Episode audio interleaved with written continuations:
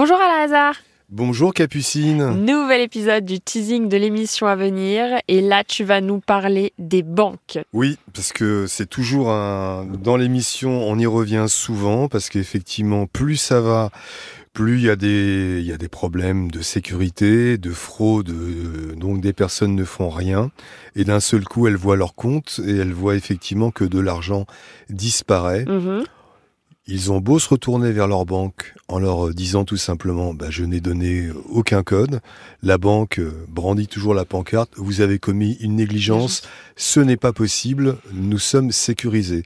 Sauf que malheureusement pour les banques, elles sont de moins en moins sécurisées par rapport à des fraudeurs qui sont très très très forts. Donc euh, on va revenir dessus. On a une banque qui ne veut jamais croire ses clients. On aura deux trois exemples. Mhm. On a une banque qui a fini par le croire et donc qui l'a indemnisé. Ouais. Et puis on a un client qui est allé jusqu'au bout avec une de nos avocates. Maître Moser, avant qu'elle soit dans l'émission. Et il a gagné, sa banque a perdu. Donc surtout que la banque devait prouver devant un juge que l'auditeur, donc le client de la banque, avait commis une négligence. Le juge a considéré que non Ouais. Et a surtout considéré que la banque n'apportait pas la preuve de la négligence de son client. Et donc euh, la condamnation a été assez sévère, ce qui veut bien dire que quand on va au bout, quand évi- évidemment on n'a commis aucune négligence, il y a des grandes chances pour que la justice donne raison au client et non pas à la banque. Ok, je vois.